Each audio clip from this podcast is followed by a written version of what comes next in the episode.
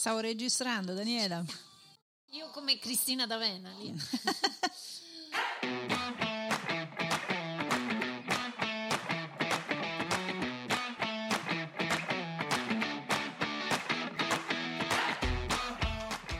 D L Cast è proprio un altro podcast.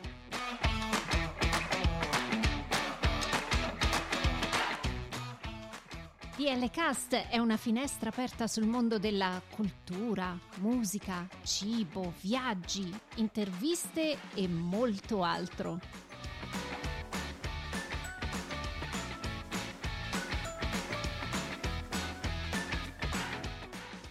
Siamo Daniela e Lia e vi auguriamo un buon ascolto.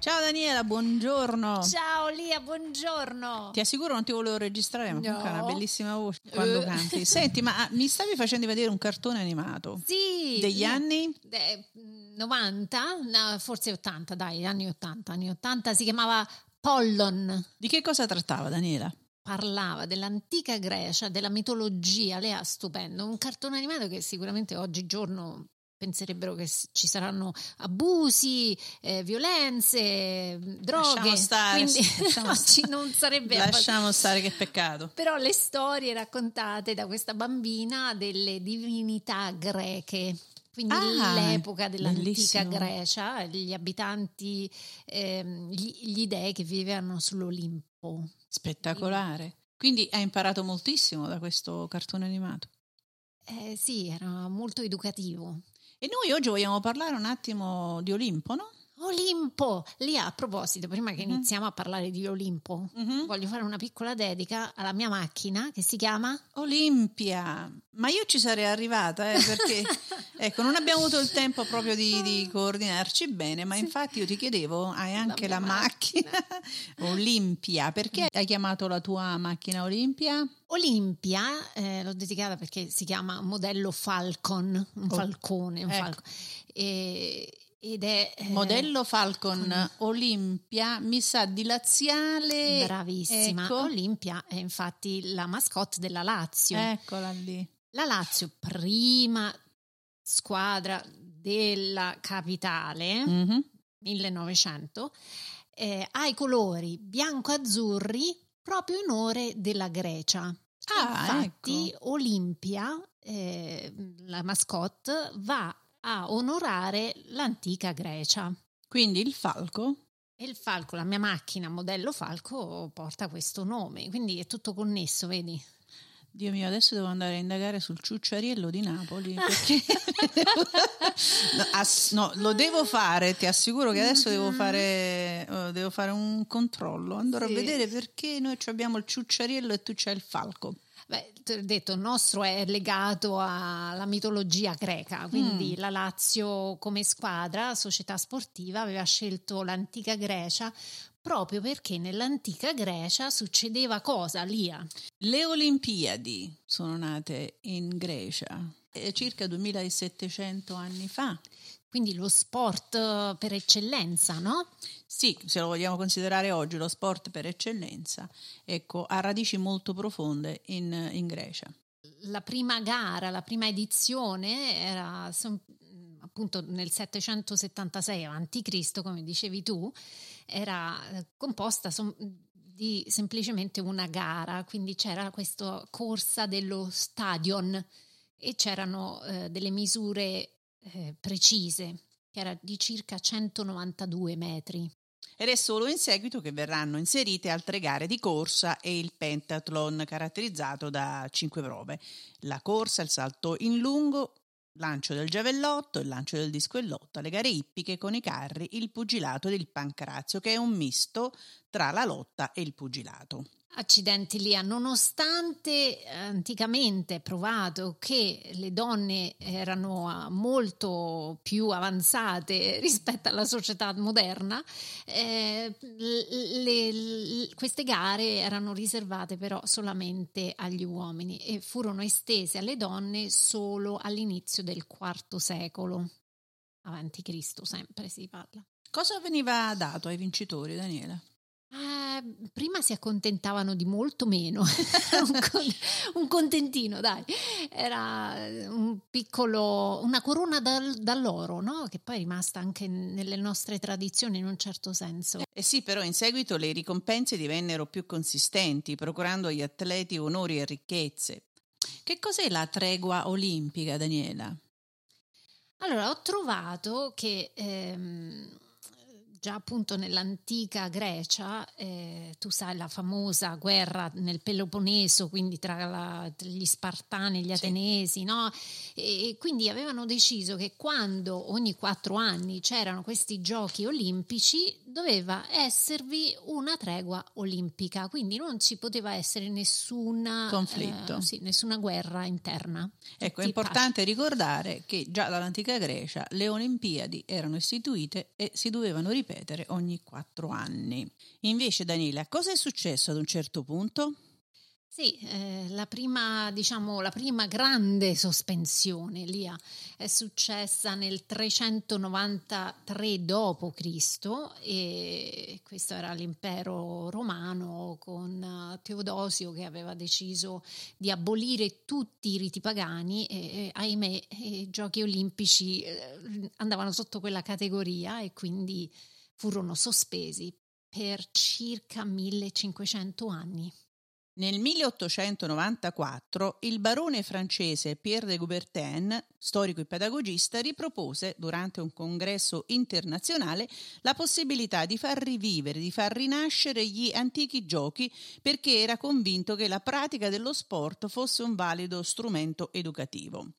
In questo congresso si è anche istituito il Comitato Olimpico Internazionale, il C I O, che decise proprio di effettuare la prima edizione dei giochi in Grecia ad Atene. E quindi quello era l'anno milleottocentonovantaquattro, giusto? Sì. E quindi nel milleottocentonovantasei abbiamo la prima edizione delle Olimpiadi moderne e all'epoca parteciparono a quattordici nazioni e, e vennero premiati i vincitori con una medaglia d'argento e un piccolo ramoscello d'ulivo, che ha una grande importanza simbolica. Quindi, Daniela, possiamo dire che quella è la prima volta che è stata introdotta una medaglia nelle Olimpiadi, no? Sì, d'argento. E arriviamo a Parigi nel millenovecento. L'edizione di Parigi fu un insuccesso totale. Fu abbinata all'Esposizione Universale, che viene ricordata come un esempio di disorganizzazione completa. Ma attenzione, perché nel millenovecentoquattro, cara Lia, quando si pensava che Parigi fosse stato un disastro, eh, San Luis, negli Stati Uniti, eh, riuscirono a fare ancora, ancora peggio. peggio. E quindi per, per via appunto anche della distanza, eh, questi giochi vennero disertati dalle maggiore, maggior parte delle nazioni europee. Però in questa edizione eh, venne introdotto per la prima volta il pugilato, la pallacanestro e il nuoto. Non solo. L'edizione di Saint Louis del millenovecentoquattro è l'edizione dove per la prima volta vennero istituite le tre medaglie, quella d'oro, quella d'argento e quella di bronzo.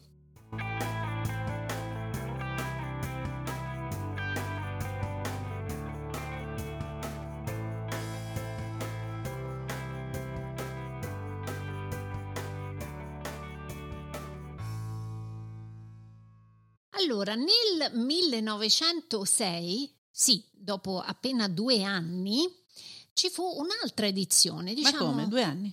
Eh, chiamiamola un'edizione speciale, dai. Straordinaria. Perché? Perché eh, la casa reale greca voleva assolutamente celebrare il decennale della nascita dei Giochi Olimpici e quindi eh, richiese di ehm, poter ospitare di nuovo i Giochi Olimpici ad Atene, che eh, parteciparono, nonostante tutto, parteciparono venti nazioni e fu comunque un gran bel successo. Quindi, nonostante questa edizione straordinaria, noi ci ritroviamo quindi dopo quattro anni da Atene millenovecentosei a Londra millenovecentootto con ehm, la partecipazione di ventidue nazioni.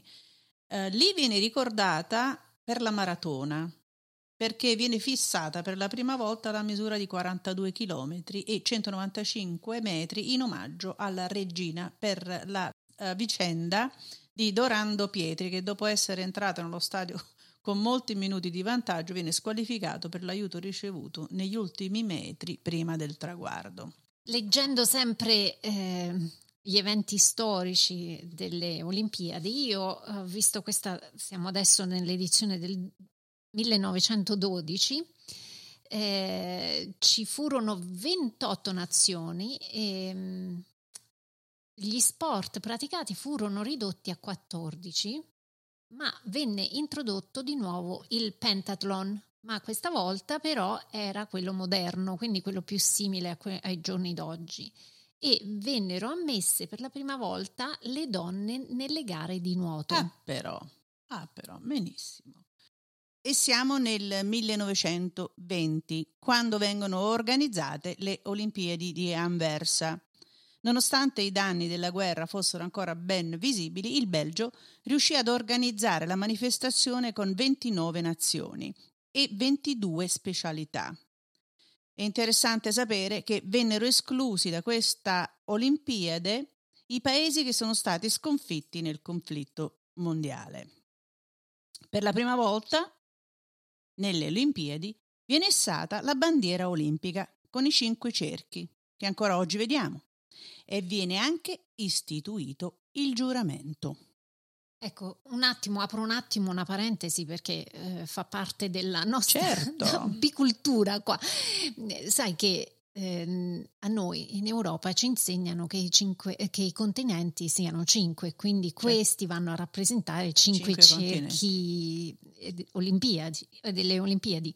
Invece negli Stati Uniti, Lea, nelle scuole insegnano che i continenti siano sette, quindi c'è questa dibatria tra eh, me e le mie colleghe perché fra cinque e sette eh, continenti eh, loro pensano nella loro geografia i continenti sono sette, quindi io ho chiesto loro e perché i cerchi olimpici sono, sono cinque? cinque.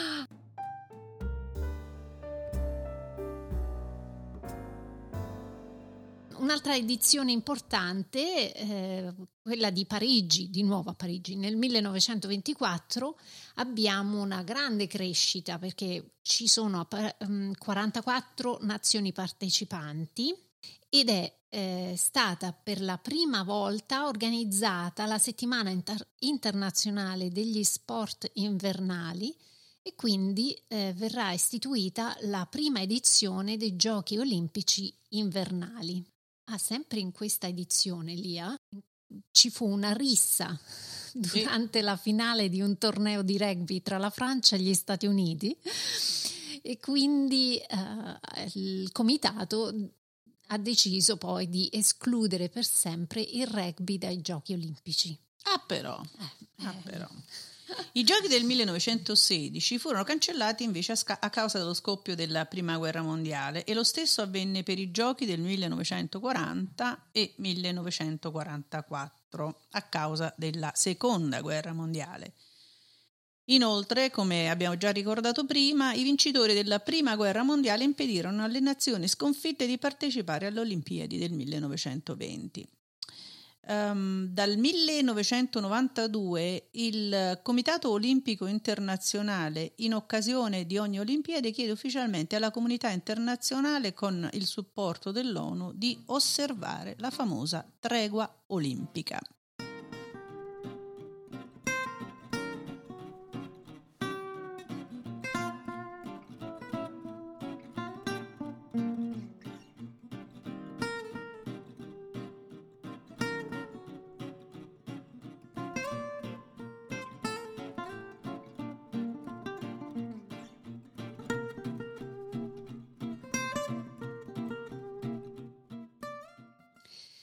lì è importante secondo me menzionare anche le Paralimpiadi, deriva proprio dal prefisso greco para, che significa parallelo, quindi sono le Olimpiadi paralleli per i disabili.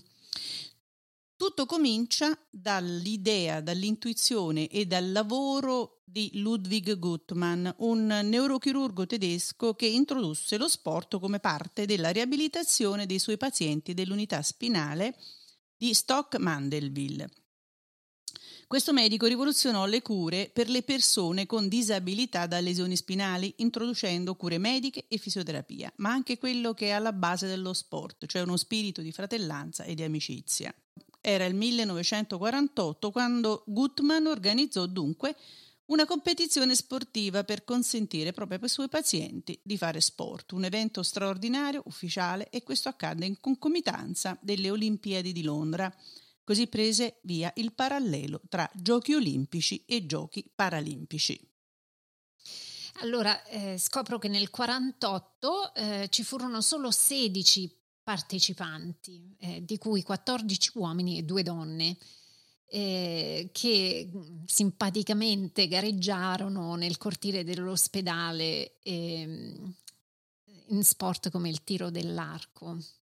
Nel millenovecentocinquantasei Guttmann decise insieme ad un italiano, Antonio Maglio, medico e neuropsichiatra, che appunto si occupava della riabilitazione dei disabili presso l'I N A I L di Ostia, che tu conosci molto bene Ostia, di portare le Paralimpiadi a Roma, ed era l'anno millenovecentosessanta. Bellissimo, Lea, quindi fu la prima volta che le Olimpiadi e le Paralimpiadi si svolsero nella stessa città, quindi ci furono quattrocento atleti provenienti da ventitré paesi, Eh, che potevano condividere le stesse strutture, gli stessi impianti olimpionici.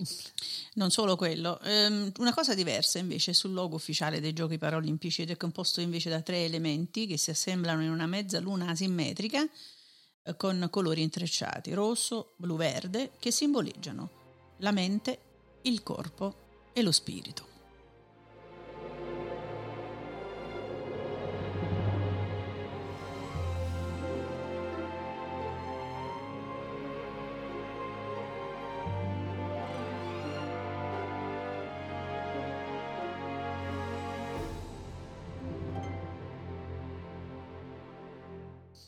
Bellissimo. Un esempio proprio fondamentale di questo di questa unione di cerchi è la nostra carissima atleta della scherma, no?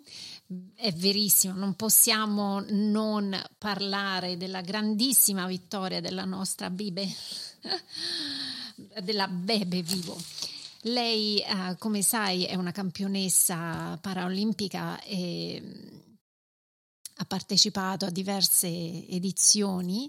Eh, ma questa vittoria d'oro individuale e d'argento in, in squadra è stata particolarmente speciale in questa edizione di Tokyo duemilaventi, perché purtroppo eh, l'atleta ha, fu, de- fu diagnosticata con un'infezione da stafilococco e quindi purtroppo ha, ris- ha dovuto avere un, un'amputazione dell'arto sinistra, sinistro e rischiava la morte. Ma nonostante tutto la grandissima campionessa si è rimessa in piedi in sessantacinque giorni, Lia, mm-hmm. e non solo, appunto, ha vinto incredibilmente questa sofferta medaglia d'oro. Bene, allora, visto che parliamo di medaglie, il nostro medagliere, Daniela, abbiamo vinto tanto quest'anno con le Olimpiadi di Tokyo. Ma guarda, io non riesco, io non c'era un giorno che non, cioè, ecco, mettevo il ditino lì sul computer per vedere un attimo cosa era successo, c'era una continuazione, è una cosa spettacolare. Sì, abbiamo vinto veramente, abbiamo raggiunto il record delle medaglie. Incredibile, ma parlacene un po', Daniele. Um, io parlo, ti posso dire che ne abbiamo vinte ben quaranta, quindi è stata una, un, un'edizione veramente importante che passerà alla storia e ci si augura di, di poter superare questo sempre di più nel futuro. La cosa che più forse mi ha commossa è il fatto che abbiamo raggiunto un nuovo record europeo tra, con Marcel Jacobs oh. eh, per i cento metri di atletica, che quello è stato veramente bellissimo. Sì, sì. Sì, è stato incredibile, considerando che ecco, diciamo, gli atleti più veloci sono sempre stati gli statunitensi, no? Esatto, beh, lui ha origini infatti statunitensi, eh, però no? ha, scelto per, ha scelto di gareggiare per l'Italia. È vero, Lia, guarda, io eh, ho fatto questa ricerca e ho visto che ci sono ben, eh, ci sono stati ben quarantasei atleti italiani che sono nati all'estero. Senti, ma il calcio? Sì, beh, certo, perché dopo le Olimpiadi c'è stato questo grande traguardo anche calcistico. E la pallavolo? E anche la pallavolo. E il nuoto? E il nuoto, il ciclismo. E il tennis? E il tennis. Oddio. Abbiamo vinto tutto. Cioè, abbiamo, cioè, abbiamo fatto proprio un'ambassa delle medaglie.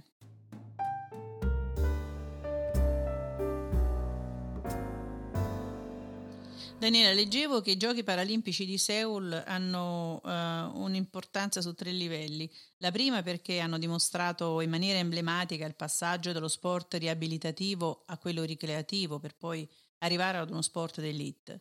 Gli atleti vincenti, infatti, sono atleti e sportivi con un ottimo livello di tecnica e di allenamento. I Giochi di Corea poi hanno ispirato la realizzazione della prima bandiera del Comitato Paralimpico Internazionale, che così iniziò a promuovere la propria identità. Inoltre, i Giochi di Seul vantano il record di tremilacinquantasette atleti che provenivano da settantuno nazioni. E poi quello che mi piace, Lia, delle Olimpiadi, che questi ragazzi, questi giovani dedicano la loro vita a questo sport senza diventare, insomma, non è, come ti posso dire, non è un, uno sport quotidiano, sono campioni olimpici, quindi olimpionici, quindi eh, lavorano veramente per la gloria. Beh, si dice anche che le Paralimpiadi rappresentano un esempio concreto di accettazione e anche di considerazione delle diversità. Giustamente. Dobbiamo e siamo molto orgogliosi dei nostri atleti italiani, e noi che siamo all'estero lo sentiamo moltissimo.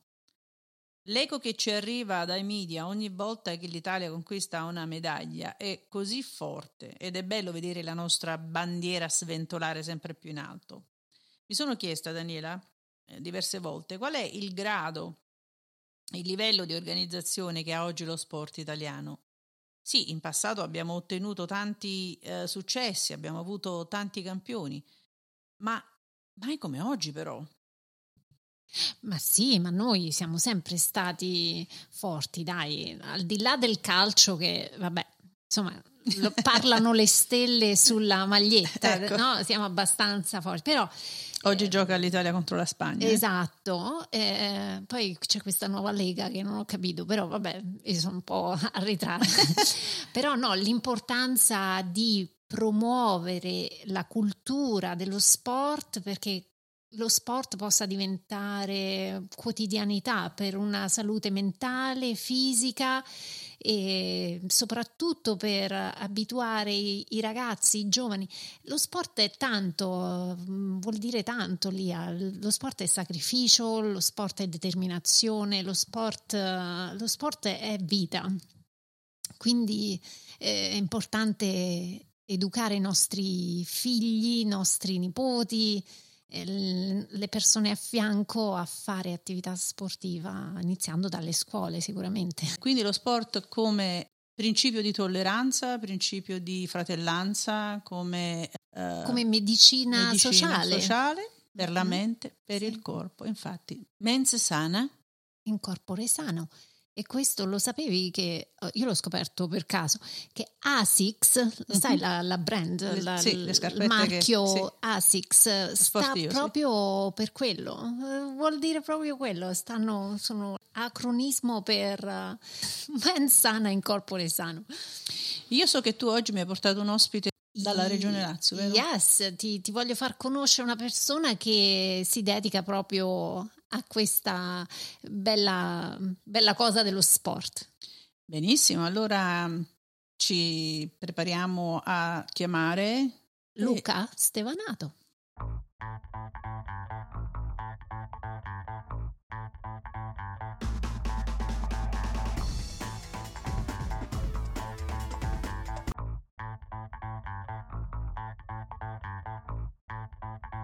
L'aiutino da casa. Ciao Luca e benvenuto su D L Cast.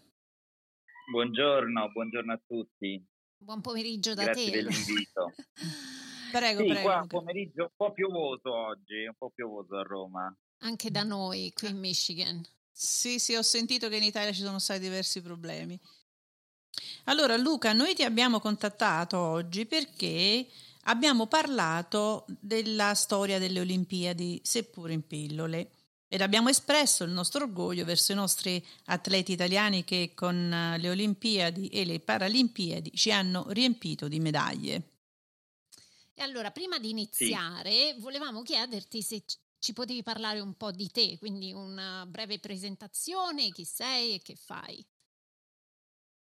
Eh, allora, intanto grazie di, di, eh, di avermi coinvolto in questa vostra iniziativa che mi inorgoglisce come italiano, perché i risultati del, delle Olimpiadi e soprattutto delle Paralimpiadi sono stati veramente eh, straordinari, hanno dato veramente un impulso importante a questo, a questo paese che aveva bisogno di essere incoraggiato dopo tanti anni di difficoltà e dopo questa gravosa pandemia. Eh, io sono il presidente di un ente di promozione sportiva, eh, ossia una entità, un'associazione eh, che si occupa della promozione dello sport di base e della diffusione dei valori dello sport eh, per tutti. Quindi eh, organizziamo campionati, eh, competizioni, ma anche attività formativa, riconosciamo degli attestati ai tecnici, agli istruttori, agli arbitri. E quindi l'obiettivo principale del, del nostro ente, che si chiama A S C, Attività Sportive Confederate, è quello di far fare sport a circa ottocentomila tesserati che a vario titolo si interessano delle diverse discipline. È uno degli enti di promozione riconosciuti dal CONI e, eh, e sono anche un consigliere nazionale del, del CONI, quindi rappresento gli enti di promozione sportiva insieme ad altri quattro componenti all'interno del Consiglio nazionale. E siamo riconosciuti dal CONI, dal Ministero del, delle Politiche Sociali.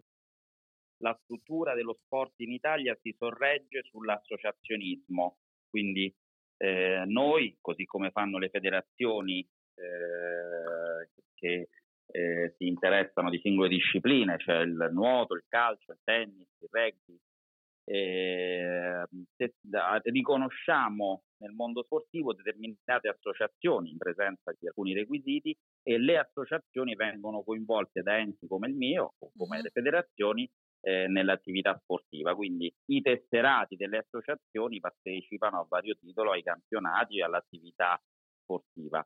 Eh, il nostro obiettivo, a differenza delle federazioni che ci hanno rappresentato a Tokyo così splendidamente, è più rivolto all'associazionismo di base, quindi all'attività dello sport per tutti, anziani, giovani, eh, persone che lo fanno con interesse ludico amatoriale o chi lo fa per salute, perché poi uno dei target, uno degli obiettivi che noi abbiamo è proprio quello di consentire la diffusione dello sport e dei suoi valori anche nell'ambito della salute pubblica. Insomma, è noto che più si fa sport e più eh, si allunga la vita e si vive meglio. Questo, Giusto.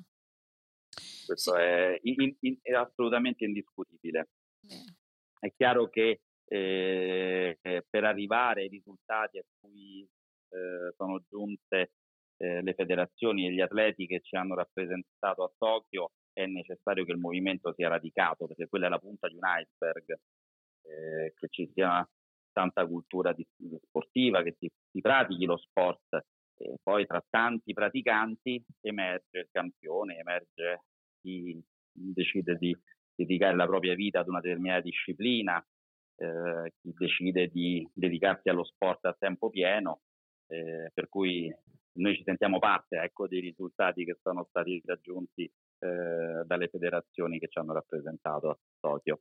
Certo.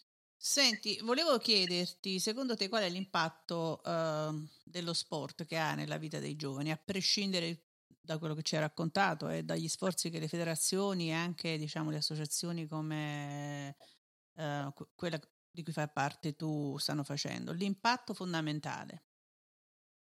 Ma guarda, eh, noi riteniamo che lo sport sia importante eh, a livello primario. Eh, così come è importante la scuola, così come è importante la cultura, così come è importante ehm, la diffusione di una cultura empatica per i giovani, è fondamentale che ci sia una cultura sportiva, perché in genere chi frequenta un centro sportivo, un'associazione, chi pratica un'attività agonistica è una persona che eh, è una persona migliore, che può dare eh, veramente un contributo alla società civile. Eh, lo sport è Eh, noi lo viviamo soprattutto quando affrontiamo situazioni di disagio e abbiamo l'obiettivo di includere alcune persone all'interno di programmi o progetti che andiamo a fare in zone disagiate, nelle periferie delle grandi città. Ci rendiamo proprio conto, eh, possiamo toccare con mano il risultato di come si salvino a volte i giovani e i ragazzi.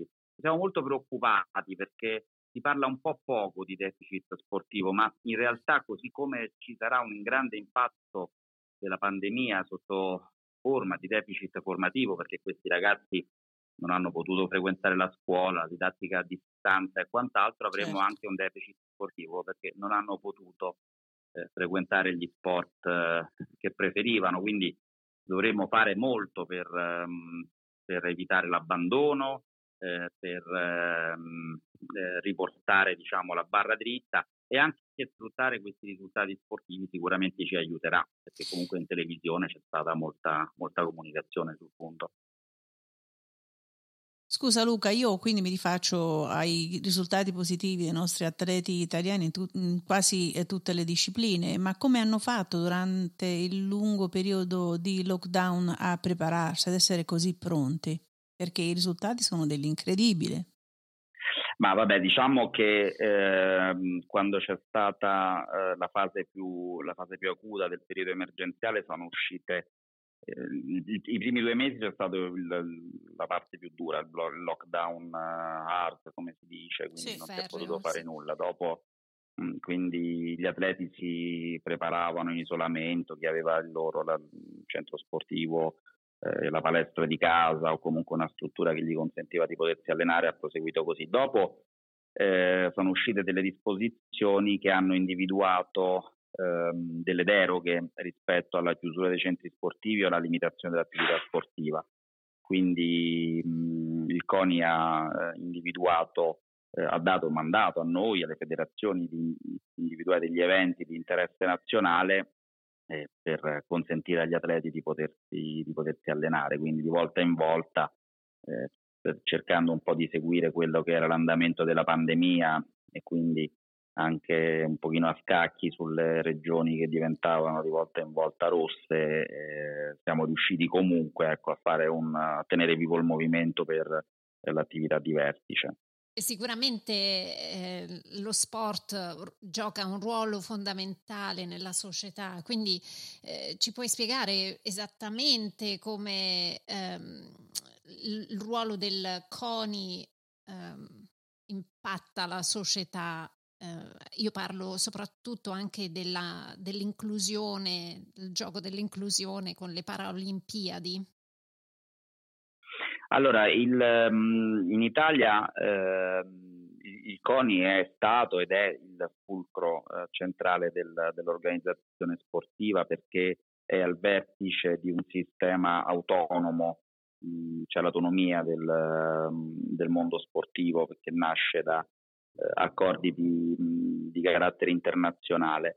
Eh, parallelamente al CONI c'è il C I P, che è il Comitato Italiano Paralimpico, eh, il presidente è Luca Pancalli, invece il presidente del CONI è Giovanni Malagò, eh, che di, diciamo sono paralleli, quindi hanno una pari dignità tra, tra, tra di essi. I risultati che abbiamo visto oggi sono eh, sicuramente la dimostrazione di tanti anni di lavoro nella direzione giusta. Eh, se pensiamo a quello che è successo nel calcio e eh, andiamo a ricordarci la situazione di qualche anno fa e l'obbligo di correre a fare un discussissimo eh, commissariamento, ci rendiamo conto proprio dell'importanza eh, della, dell'attività eh, del CONI. Eh, nello svolgimento, nel, nell'operare di queste delle federazioni, degli enti di promozione sportiva e eh, la capacità di un presidente come Giovanni Malagò e di dirigenti eh, sicuramente di altissimo profilo di andare ad intercettare il, il giusto intervento eh, nel, nel, momento, nel momento migliore, insomma. Eh, dopodiché il CONI si occupa anche dell'attività di base, dei centri sportivi, degli impianti sportivi, c'è tutta una, una serie di normative che ci stanno interessando, soprattutto con eh, lo scenario del, degli interventi pubblici che eh, dovremmo ricevere nel, um, nel recovery plan. Eh, la speranza, insomma, è di riuscire a recuperare molto di quello che in Italia si, si stava perdendo per via della crisi degli ultimi anni. Eh, abbiamo molti impianti che sono in stato di abbandono, molti comuni che hanno difficoltà a trovare eh, soggetti in grado di gestire i loro centri sportivi.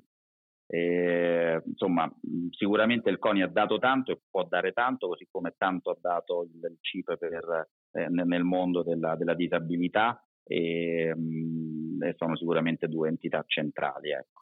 Ma infatti, Luca, com'è possibile? Io mi riferisco ancora al medagliere italiano di quest'anno, ma com'è possibile che noi abbiamo tutte queste difficoltà, soprattutto di investimenti, di mantenimento delle strutture economiche, eccetera eccetera? Com'è possibile che abbiamo generato gli atleti che sono di primo livello? Um, è una cosa incredibile, devo dire, è una cosa quasi tutta italiana. Beh, diciamo sì, noi italiani abbiamo questa capacità, no? questa, questa attitudine ad emergere nei momenti più impensabili. Eh, è ovvio che vabbè, i successi dei, dei singoli possono sembrare occasionali, eh, sicuramente il, il pensiero va immediatamente a questi straordinari risultati dell'atletica eh, che ha raggiunto dei, dei livelli mai, mai visti prima. Eh, però noi un po' ci sottovalutiamo eh. Effettivamente poi gli italiani eh, sono comunque in grado di lavorare eh, e questi sono il risultato di lavoro, di organizzazione, anche di lavori di squadra, perché dietro un atleta che corre i cento metri non c'è mai eh, un solo allenatore, c'è, ci sono più figure, ci sono preparatori di altissima qualità, eh, siamo molto avanzati anche nella preparazione atletica. Eh, ci sono grandi medici, insomma veramente abbiamo la dimostrazione che l'Italia quando eh, vuole può fare squadra e può veramente ottenere dei risultati, eh, dei risultati importanti e, e prestigiosi. Quest'anno eh, tutte queste discipline, alcune delle quali proprio inesplorate per noi, no? Non avevamo mai vinto medaglie In, in, in talune discipline, eh, la dimostrazione di come lavorando tutti insieme, ecco, si può veramente raggiungere qualsiasi risultato. E nuovi record, An- no? E nuovi record, sì, sì, e nuovi record, e nuovi record. Adesso dobbiamo essere bravi a far capire ai giovani che quanto è importante eh, lottare, soprattutto quando si ha La, la, situa- la percezione di essere inferiori o di non poter, no, essere uguali agli altri. Siamo, eh, non, non c'è limite, insomma, quando si vuole c'è lavoro, sacrificio, dedizione e metodo, insomma, ovviamente non c'è nessun limite. Speriamo che i ragazzi lo capiscano. E Luca, noi siamo all'estero, oramai si sa, e tu lo sai, e ehm, possiamo dirti che alcuni anni fa il CONI, ehm, diciamo internazionale, tra virgolette, ha iniziato anche un certo discorso di marketing all'estero per gli italiani all'estero o per gli italoamericani. Um, ci ha chiesto, e noi anche abbiamo collaborato perché qui facciamo volontariato, Danila ed io, eh, di organizzare degli eventi per loro, Um, sempre orientati verso lo sport, i valori dello sport e della nutrizione, quindi organizzare proprio per uh, una forma di insegnamento, di informazione, per cambiare un attimo il concetto dello sport. Noi che di sport qui negli Stati Uniti ne siamo pieni praticamente, abbiamo ricevuto indicazioni verso un concetto diverso. Allora, sicuramente ehm, c'è un dato eh, che, che, che mi sembra importante, cioè che tutte queste medaglie Eh, eh, che l'Italia è riuscita a portare a casa vengono da atleti di tutti e cinque i continenti, quindi italiani che non, non soltanto italiani che sono nati, vissuti e hanno curato la loro formazione qua, ma anche eh, italiani all'estero, il che vuol dire che la strada che è stata percorsa, ripeto, non da ieri, insomma, ma da qualche anno, è stata quella di includere eh, e quindi di aprire Eh, anche con molta attenzione all'estero, al confronto con le realtà estere, eh, il, il lavoro del, del Comitato Olimpico. Eh, per cui, insomma, basta vedere questi risultati e rendersi conto di, di, di quanti atleti erano poi eh, presenti e venivano da tante parti del mondo per eh, dare una risposta sicuramente positiva, insomma. Ma io penso che Eh, poi diventa, sia un po' automatico eh, eh, considerare eh, il comportamento del CONI e delle altre istituzioni che sono interessate nella diffusione dello sport eh, in Italia come un po' il biglietto da visita. Ecco. Quindi eh, una nazione che ha un, un comitato olimpico che dialoga, che eh, cerca anche di imparare da chi è più bravo, no? Perché poi eh, impari anche da chi Eh, ne, fa, ne fa più di te eh, ed è in grado anche di contribuire con eh, valori, con eh, know-how, con eh, principi eh, diciamo di onesta e, e corretta diffusione della pratica sportiva e della gestione seria eh, del, dei bilanci e delle, eh, delle situazioni, insomma, amministrative. Eh, per noi rappresentano chiaramente un biglietto da visita importante. L'Italia è rappresentata bene, degnamente dal, da, dal CONI e, e anche questo contribuisce a, eh, a dare lustro e l'immagine a trecentosessanta gradi al nostro paese. Eh certo, certo. È una bella osservazione questa. Ehm, Luca, mh, un'altra domanda che mi è venuta così quando ho visto questo numero di ottocentomila tesserati. Qual è, se tu hai questa sì. informazione, il numero uno sport in Italia? Con più tesserati, soprattutto giovanili. Ma diciamo ehm, in Italia, io ho dato i numeri della mia associazione, eh, sì, i sì, tesserati sì. sono, sono circa, eh, circa dieci milioni di, di praticanti. Eh, sicuramente sicuramente eh, il calcio la fa da padrone e poi viene seguito dagli sport di, di squadra che hanno una maggiore diffusione e anche una maggiore visibilità Eh, mediatica, eh, penso al basket, alla pallavolo, insomma anche ehm, realtà che hanno storicamente incollato, no, i, gli spettatori in televisione, la pallanuoto, insomma, negli anni. Ehm, però eh, che dire, ehm, il fatto di essere eh, presenti in così tante discipline, perché l'Italia ha, eh, ha qualificato eh, tanti tanti eh, atleti, ha partecipato a quarantadue discipline, cioè queste quaranta medaglie sono state molto distribuite e mancano, eh. sono mancati eh, risultati in discipline in cui noi storicamente, no, abbiamo eh, sempre detto, detto la nostra. Eh, quando hai trecentottantaquattro atleti che partecipano a quarantadue discipline e portano a casa quaranta medaglie, sicuramente il, il carotaggio, il sondaggio, insomma, dello stato dello sport italiano per tutte le discipline è incoraggiante. Quindi certo. Calcio sì, ma non solo, insomma, sicuramente c'è, ci sono, c'è un bel movimento su tante tante realtà. Luca, si può identificare il valore dei successi su base regionale? Perché gli investimenti, che sono una cosa importantissima, al nord come al centro come al sud non sono uguali. Si può dire che dove ci sono più investimenti ci sono più atleti vincenti? Ma diciamo che c'è comunque un, un tema demografico, no? Perché poi il risultato dell'Italia è particolarmente incoraggiante se rapportato a realtà in cui gli abitanti sono molti di più, eh, quindi eh, anche a livello eh, territoriale nostro, interno, ehm, le zone che hanno una maggior popolazione sono in grado di esprimere un, uh, dare un contributo migliore per forza, insomma, per, per motivi statistici.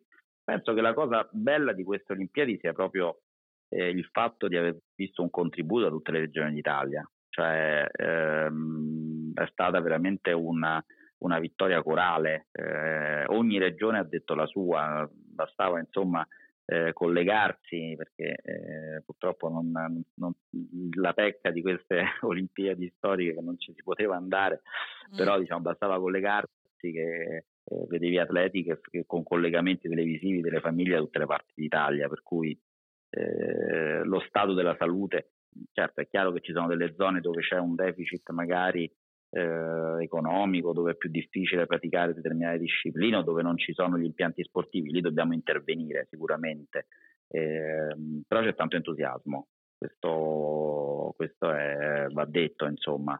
Eh, speriamo tutta che Italia ha partecipato sì. a questi risultati. Speriamo che questi interventi anche economici possano arrivare anche a delle zone del sud che sono praticamente orfane di molti impianti. Dobbiamo essere bravi a sfruttarli sì, bene, questo sì. è adesso la vera sfida del, uh, del, dello sport italiano in questo momento, è ripartire e eh, dare la massima amplificazione possibile a questi contributi economici, a questi aiuti.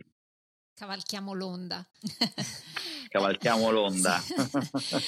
Luca, un'ultima domanda, poi ti lasciamo andare, eh, però questa è un po' personale. Eh. Eh, sì. Ma tu sei uno sportivo?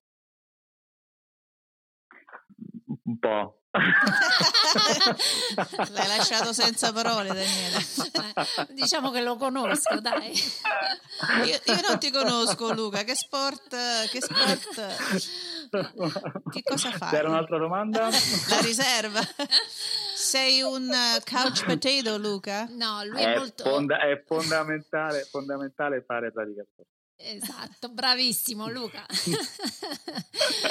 grazie, grazie mille di aver partecipato alla nostra trasmissione e speriamo... No, grazie a voi, un saluto a tutti quelli che ci ascoltano e, insomma, eh, grazie per l'attenzione che, che ci date. Grande, no, grazie. grazie a te Luca, alla prossima, grazie. Buon lavoro, grazie, ciao. Grazie.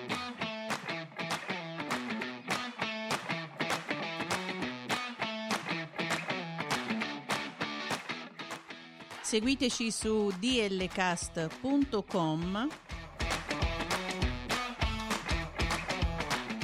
Instagram e Twitter a d l cast duemilaventuno. Ci trovate anche su Apple Podcast, Amazon Music, Spotify, Google Podcast e TuneIn.